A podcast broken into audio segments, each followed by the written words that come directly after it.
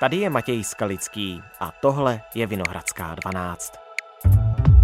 Sněmovna na podruhé schválila církevní restituce. Tento zákon skutečně řeší dlouhodobě vztah státu a církví vede k faktické odluce. Církve by měly dostat asi polovinu nemovitostí, o které přišly v komunistické éře. Za zbytek budou mít nárok na finanční náhradu. Nyní mohou dostat nemovitosti v hodnotě asi 75 miliard korun, pokud prokáží, že byly zabaveny v době od komunistického puče do 1. ledna 1990.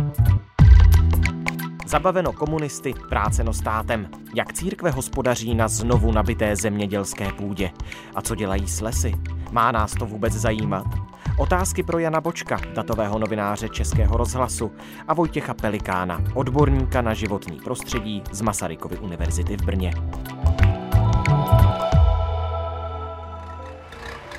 Dnes je úterý 7. června.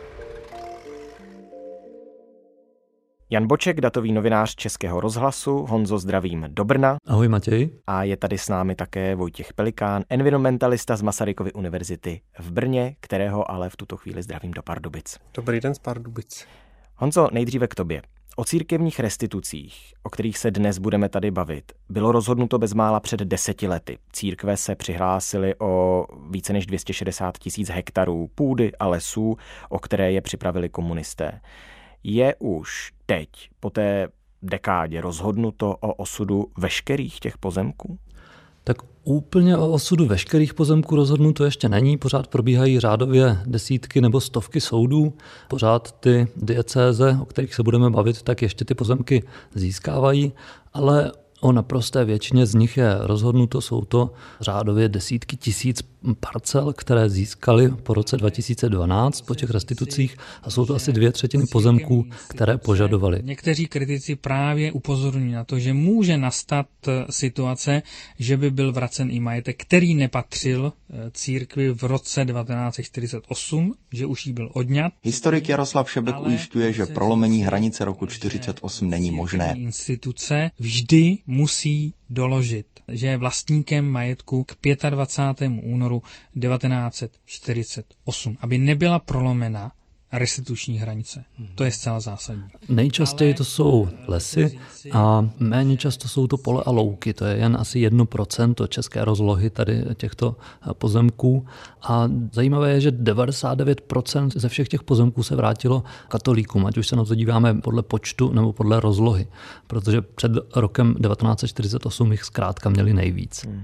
No a víme, jak církve hospodaří na té vrácené zemědělské půdě a v těch lesích, o kterých si mluvil které jsi zmiňoval? Na lesy my jsme se nedívali, protože tam vlastně to, jakým způsobem hospodaří, tak se lépe zjišťuje až po nějaké době. U lesu to je dlouhodobější proces, hmm. ale zajímali jsme se o půdu, dělali jsme si nějakou analýzu, jak ekologicky hospodaří církve na té vrácené zemědělské půdě a ukázalo se, že Obecně to není úplně nejcitlivější, zhruba 2% těch parcel jsou v režimu ekologického zemědělství, plus dalších 11% jsou nějaké přechodné pozemky, to znamená postupně do toho ekologického zemědělství taky spadnou, ale zatím tam ještě nejsou. Takže to je nějakých 13%, které buď jsou v režimu ekologického zemědělství, anebo v blízké době budou a celorepublikově mimo církve je to nějakých 15%, takže se to vlastně nějak extra neliší od toho, jak hospodaří všichni ostatní. Motten.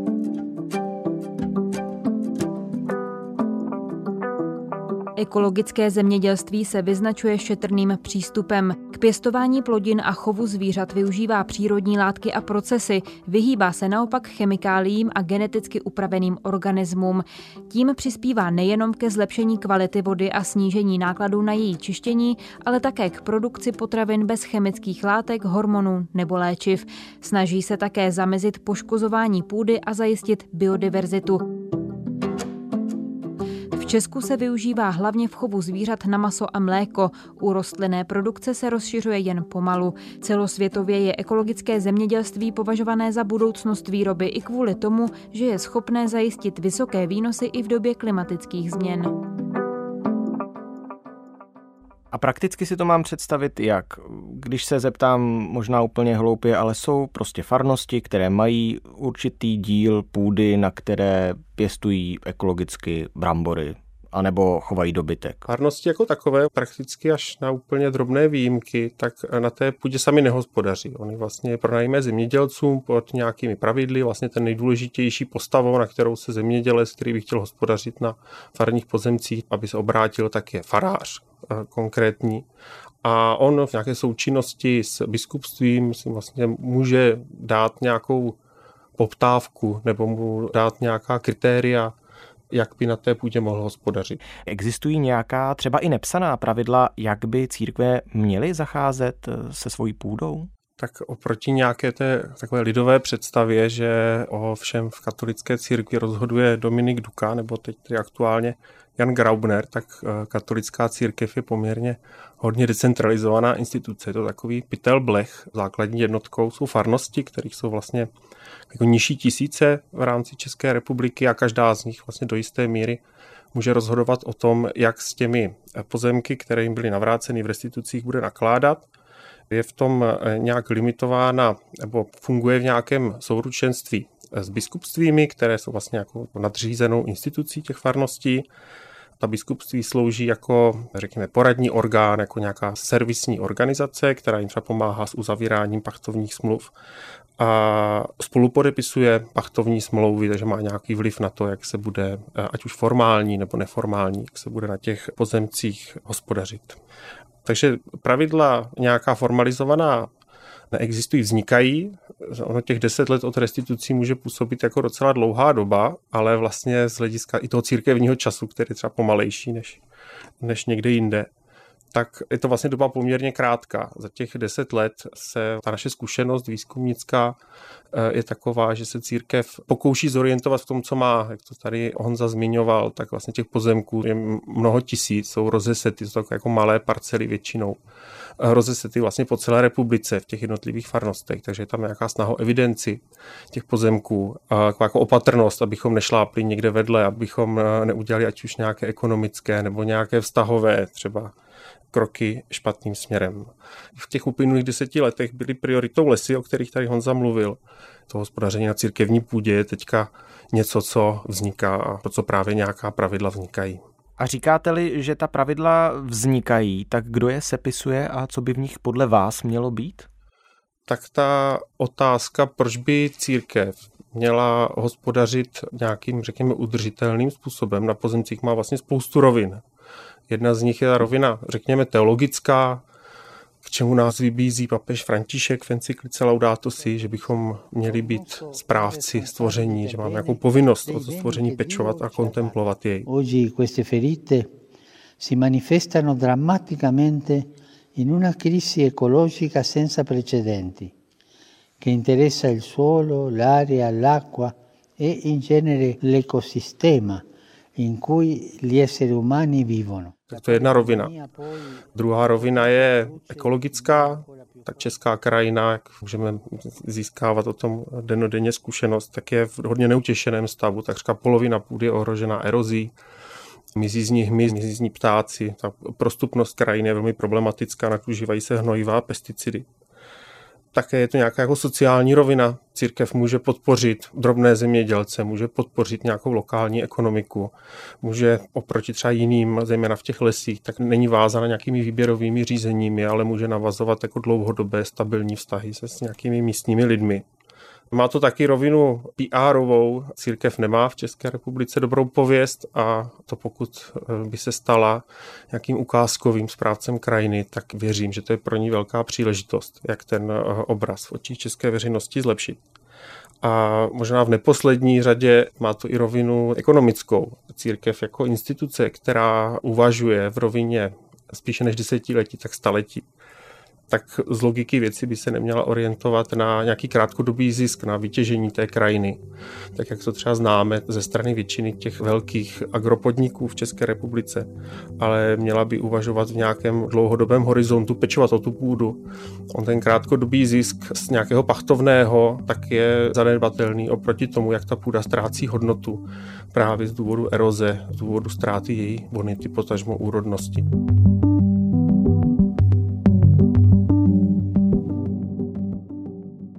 Mně tam přijde jeden až komický moment, eh, kdy ty církve vlastně propachtovávají své pozemky těm velkým agrodružstvům, které byly u toho, když církve o ty pozemky přicházely v 48. roce.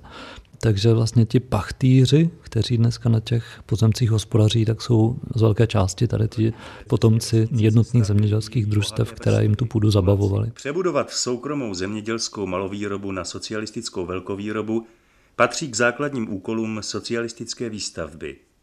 Vytvoření zemědělské velkovýroby nelze samozřejmě při diktatuře proletariátu provést kapitalistickým způsobem, to znamená zbídačením a vyhnáním milionů pracujících rolníků z půdy, zřízením vykořišťovatelských kapitalistických velkostatků.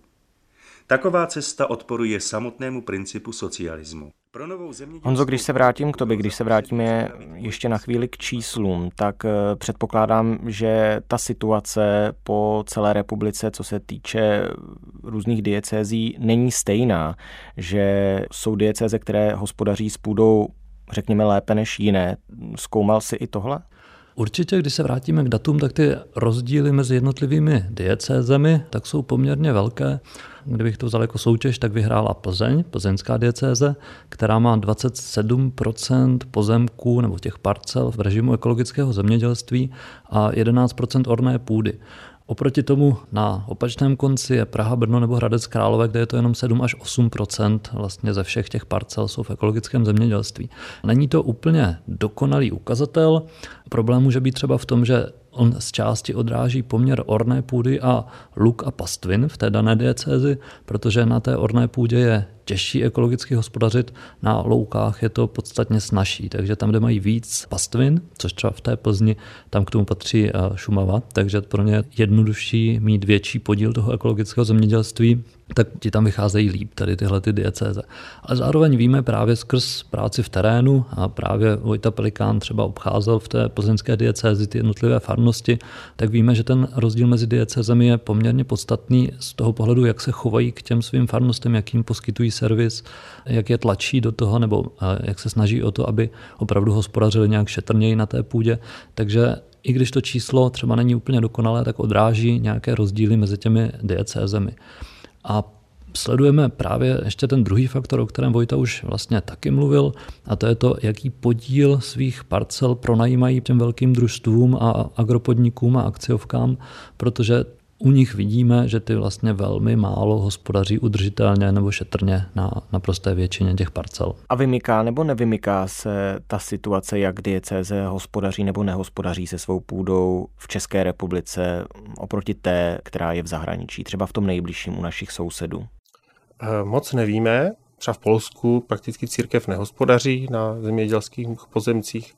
Na Slovensku se naopak jako hospodaří už dlouho, ale co mám zprávy, tak se nevymyká tomu nějakému jako konvenčnímu hospodaření příliš. Inspirativní pro nás může být třeba církev eh, v Německu, která eh, mnohem hlasitěji podporuje farnosti a dieceze v tom, aby hospodařili nějak v ekologickém režimu nebo v duchu, řekněme, encykliky Laudato Si. Pánové, jak tu situaci obecně zlepšit? Co udělat pro to, aby všechny ty církve eh, byly ekologickými hospodáři? Protože té půdy mají spoustu. Já jsem si byl povídat se Zuzanou Benešovou z nadace partnerství, vede tam program Živá půda a právě pomáhá konkrétně plzeňské diecézi přesně tady s touhle otázkou, komu propachtovávat ty pozemky, co po nich chtít, jak vysoké má vůbec být to pachtovné za ten pozemek a zkrátka řeší s tou pozemskou diecezí všechno kolem toho, jak navrátit tu půdu do nějakého lepšího stavu. Pomohli jsme jim s nastavením těch podmínek pachtu, což je samozřejmě klíčovým. Plus teda jsme nastavovali všechny ty pozemky, které jsme řešili v plzeňském kraji, byly erozně ohrožené. V některých dokonce už proběhly erozní události. Takže to bylo jako středobod toho návrhu, řešit to tak, aby se nejen neopakovaly, aby se vůbec nevyskytly erozní události. Takže jsme pracovali s agrolesnickým systémem, s zatravňováním, ale současně musí být zachovaná produkce, že jo? což jako jsme klíčový u zemědělské půdy. Církve na tom vlastně, jak už naznačil Vojta, nejsou jinak než ty další 3 miliony vlastníků půdy. Většinou moc neví, co v těch paktovních smlouvách je Jenže na rozdíl od těch 3 milionů lidí církev jako velký institucionální vlastník s nějakou hierarchií, tak to může poměrně snadno, nebo rozhodně snadněji než celá ta masa, tak to může snadněji změnit. Ale musí se o to nějak zajímat. Když jsem zmiňoval tu plzeňskou diecézi, tak o té jsme se bavili hodně.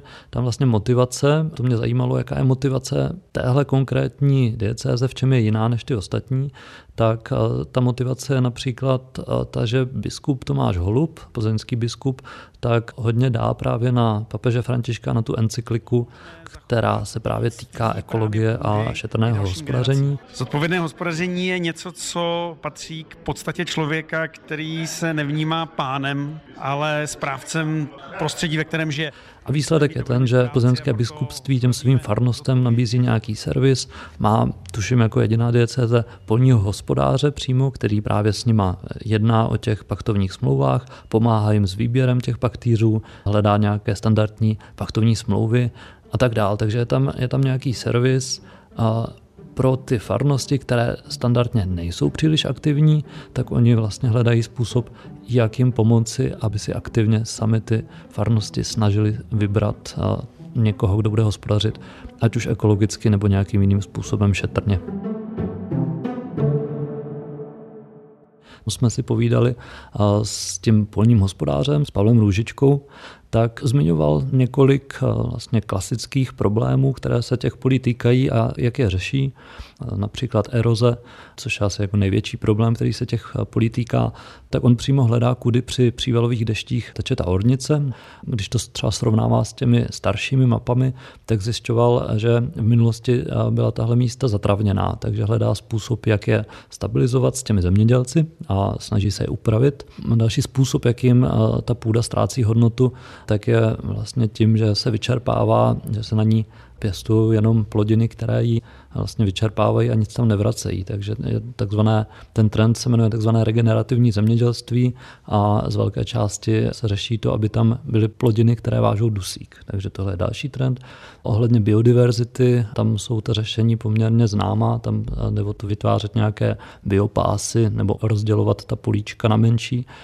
A s tím souvisí, a to už je vlastně takové spíš sociální opatření, obnovování zaniklých cest.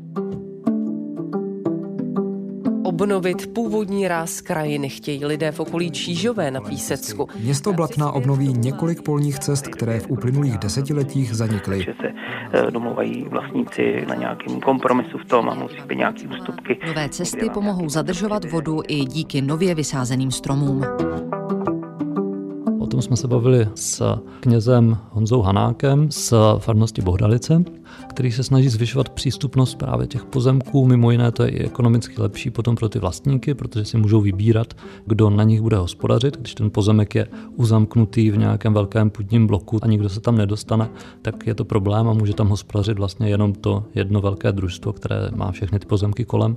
Takže už to samotné obnovování těch cest mezi vesnicemi tak je částečně sociální, částečně ekonomické, částečně ekologické opatření, které taky může pomáhat. jsou všechno opatření, která nějak jako nejsou eh, vázána nějakou certifikací. To něco, co vlastně velká část, zejména těch drobných zemědělců dělá, nebo je stačí v tom podpořit, aby to dělali, nebo je to nějak jako smluvně navázat, nějakou pachtovní smlouvu. A vlastně jsou to věci, které můžou jako strašně výrazným způsobem ovlivnit eh, zdraví české krajiny. Zemědělci, zejména teda ti velcí zemědělci, se chovají ekonomicky, tak pro ně samozřejmě ekonomicky výhodné tlačit na to, aby bylo to pachtovné co nejnižší a aby oni tam pěstovali ty plodiny, u nich mají zajištěný odbyt a které jsou relativně eh, nenáročné na údržbu, jako je pšenice, jako je kukuřice ale právě ten vlastně prostor na vyjednávání a na to, jak eh, vlastně vlastníci můžou nějak jako tlačit, řekněme, nebo motivovat zemědělce k tomu, aby hospodařili, aby dělali nějaká protierozní opatření, aby vysazovali mezi plodiny, aby nějak jako nadměrně nepoužívali chemii, tak jako velmi veliký. Zejména mezi začínajícími zemědělci nebo mezi malými zemědělci obecně je velká poptávka po půdě. Církev v tomto může být jako velmi důležitý hráč, který tím, že ty pozemky je taková síť, která je jako naprosto decentralizovaná, která v zásadě pokrývá skoro všechny katastry v České republice, tak vlastně může poskytovat nějaký prostor začínajícím zemědělcům, kterým stačí hektar k tomu, aby se pustili do zemědělství a často je to právě zemědělství, které je ekologicky příznivé a není to pěstování řepky, ale třeba pěstování zeleniny. Tak moc krát díky za všechny vaše odpovědi. Díky moc, Honzo. Děkuji, Matěj. A děkuji i vám, pane Pelikáne, zdravím do Pardubic. Taky moc děkuji a taky zdravím do Brna a do Prahy. Tohle je už vše z Vinohradské 12, z pravodajského podcastu Českého rozhlasu. Řešili jsme téma, o kterém se dlouho nemluvilo, církevní restituce. Analýzou přispěl Jan Boček, datový novinář Českého rozhlasu. A hostem byl také Vojtěch Pelikán, environmentalista z Fakulty sociálních studií na Masarykově univerzitě v Brně. Naše další epizody najdete jako vždy na webu i rozhlas.cz, v aplikaci Můj rozhlas.cz a nebo ve všech dalších podcastových aplikacích. Nový díl je tu pro vás každý všední den ráno. Naslyšenou zítra.